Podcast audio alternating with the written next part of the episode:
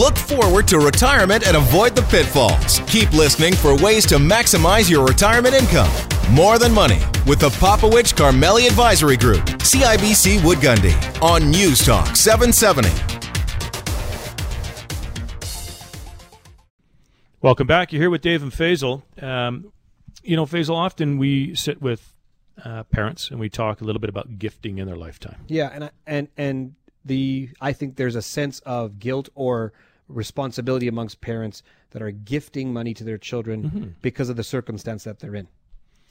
circumstance that they're in, and a lo- we hear a lot of conversation about you know housing as an example has become so Difficult. expensive, right? And, and take it one step further. We just had a good conversation about about um, the economy globally and the mm-hmm. risks that are out there. Yeah. There is a group of people, and let's say under the age of 50, mm-hmm. Um, let's even go under the age of 40 if you want to get more specific, and say that 18 to 40 years of age group have found it more challenging because of the Great Recession, because of the recovery, hasn't always hit them directly. Coming out of university, you don't get the, the best jobs right away. Um, those types of things have, have had problems. And so parents are feeling bad, guilty, want a sense of trying to help out. Right. Uh, and so what we're seeing is a trend, and it happens in our practice with our course. clients. They want to take some money out, and they want to uh, provide it for their children on a down As a payment. down payment. That's right. Now, there was an article in the Globe and Mail that talked about how how parents are can financially suffocate a child uh, because of this gift of money or for the down payment or for a home or what have you. And, and I'll I'll walk you through my thoughts behind this because this is this is an implication of the economy. When the economy is great, people are making lots of money. The down payment issue is not not there, right? Even though even though housing prices are higher, and, yes, Toronto and Vancouver are known for their oh, you know I believe overpriced homes. Yeah. Uh, and it's very difficult for an average person to get into a home there. But it happens here in Calgary, happens in Edmonton, Montreal, Ottawa, and and we find that parents are, who are are looking to ha- encourage and help their children get into a home. They're getting into a home based upon one mathematical formula. First of all, the idea is to let's get you in a home Right. because owning a home is a good thing. Right. Okay. That's that's the advice that parents give to their children. Number two, let's look at what the what your rent would be versus a mortgage payment. Now, some are saying, "Get the heck out of my house! I just want you to Right. go live somewhere." Yeah. But when we look at rent versus mortgage payment, this is this is preliminary. This is how they first look at it, and they go, "Look, your rent is let's call it two thousand dollars. What if we got you a mortgage at two thousand dollars?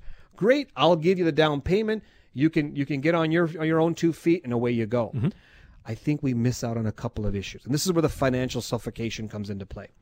When you are a homeowner, the cost to you are more than just the mortgage payment Yeah, it's more than just the rent. That's right. right? It's more than just rent and utilities. Yep. It's more than just rent. Yep. Sorry, it's more than just mortgage, uh, utilities, and property tax because there is maintenance, Right. there is upkeep, there is there's ongoing stuff that you'll have to pay out of pocket. And what I find is that some parents end up with encouragement to own a home, end up suffocating these individuals to have them become house rich, cash poor Right. that their every dollar of income or very little left over at the end of the month to pay for them their own lifestyle for savings for the future or whatever it may be, paying down debt, they're putting it towards their home and they don't have a choice because when you're a homeowner, you don't you don't do the things that you do to keep the home. You're going to have even higher expenses. And so it's a maintenance issue and that's a concern of mine that individuals are not forecasting what the overall is. And a lot of people are impatient. They want to get in right away because that's what the lifestyle is. Sure. And and we all, you know, we all grew up believing that owning your own home is uh, ultimately financial freedom. Right now there's another issue. Right? I mean, for the last little while, house prices only go higher, and it can go and they go higher in some cases in some of these markets at a staggering rate. Is that always the case? which also sense the urgency to get in now. Right. Because if it's growing at 10, 20% like it has in Toronto, Vancouver, or during the boom here in Sure, Alberta, absolutely. people were just jumping and throwing money in. Right. I remember I left, I left, I sold my home um, to go to, to move to, to BC when I was managing a team out there. This is back in 2004. What I sold for when I came back two years later, the house doubled in price Yep. and nothing changed except for the economy got better for a short period of time, of course, um, but the price doubled.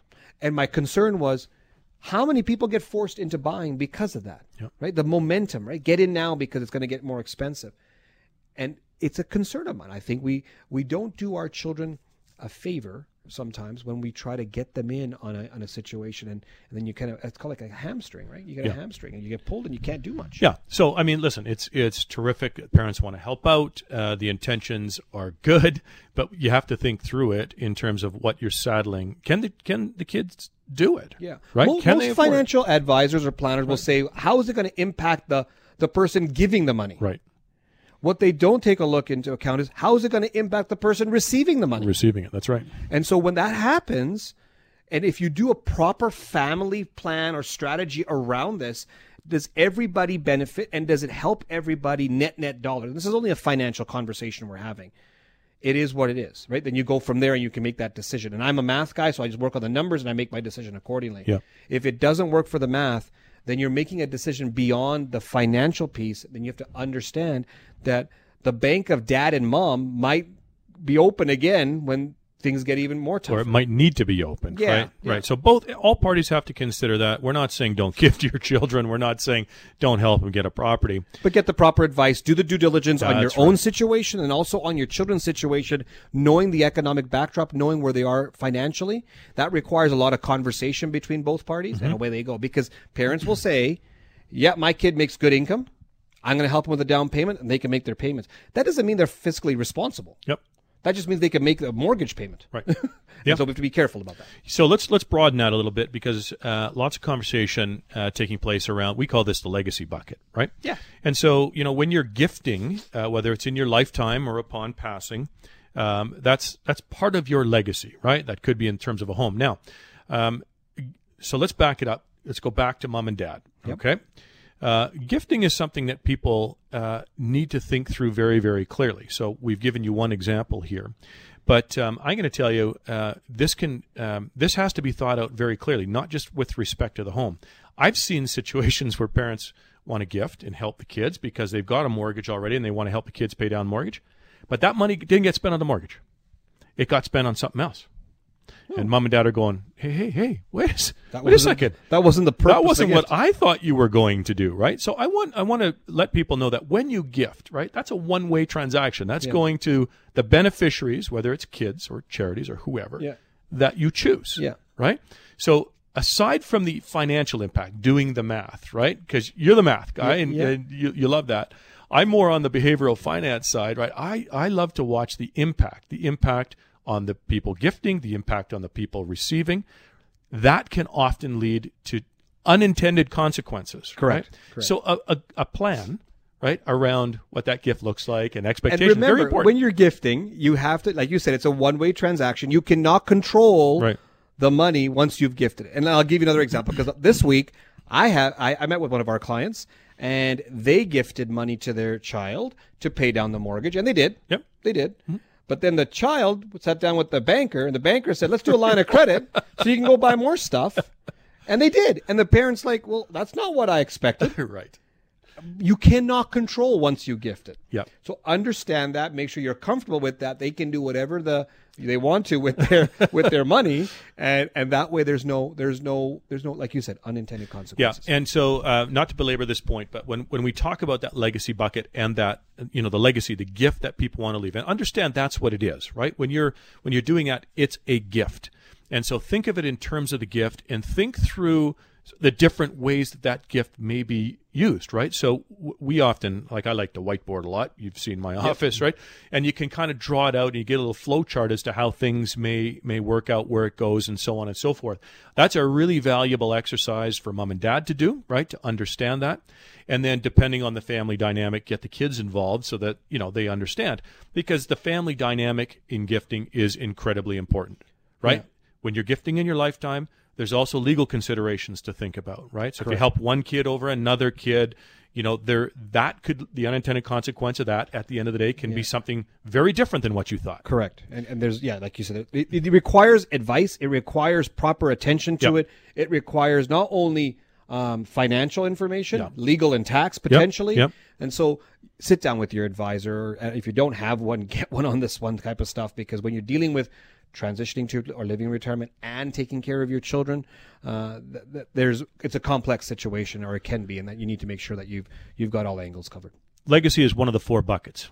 Income, growth, health, legacy. That's the four buckets. That's asset dedication. That's what we're talking about and a structure to bulletproof your retirement. And that's how you structure yourself to make sure your retirement and the lifestyle in your retirement never retires. That's very important. We're going to be discussing this on Monday, June 18th, 7 p.m. at the Oak Ridge Co-op Wine and Spirits. Now you need to reserve your seats. So give us a call, 966-8400. That's 966-8400 or register online at morethanmoneyradio.com. All right. We look forward to having that conversation with you. Uh, we've got to finish off another show. I hope you've enjoyed it. Just a quick reminder that you can access any of our past segments on morethanmoneyradio.com or please sign up and have them uh, delivered directly to you. And you can do that by searching for More Than Money CHQR on iTunes or your favorite podcast app. Thanks for tuning in to another, another edition of More Than Money on 770 CHQR. David Popowich and Faisal Karmali are portfolio managers and investment advisors with CIBC Wood Gundy in Calgary. The views of David Popowich and Faisal Karmali do not necessarily reflect those of CIBC World Markets Inc. Clients are advised to seek advice regarding their particular circumstances from their personal tax and legal advisors. If you are currently a CIBC Wood Gundy client, client, please contact your investment advisor. CIBC Wood Gundy is a division of CIBC World Markets Inc., a subsidiary of CIBC and a member of the Canadian Investor Protection Fund and Investment Industry Regulatory Organization of Canada. David Popowich and Faisal Karmali are portfolio managers and investment advisors with CIBC Woodgundy in Calgary. The views of David Popowich and Faisal Karmali do not necessarily reflect those of CIBC World Markets Inc. Clients are advised to seek advice regarding their particular circumstances from their personal tax and legal advisors. If you are currently a CIBC Woodgundy client, please contact your investment advisor. CIBC Woodgundy is a division of CIBC World Markets Inc., a subsidiary of CIBC and a member of the Canadian Investor Protection Fund and Investment Industry Regulatory Organization of Canada.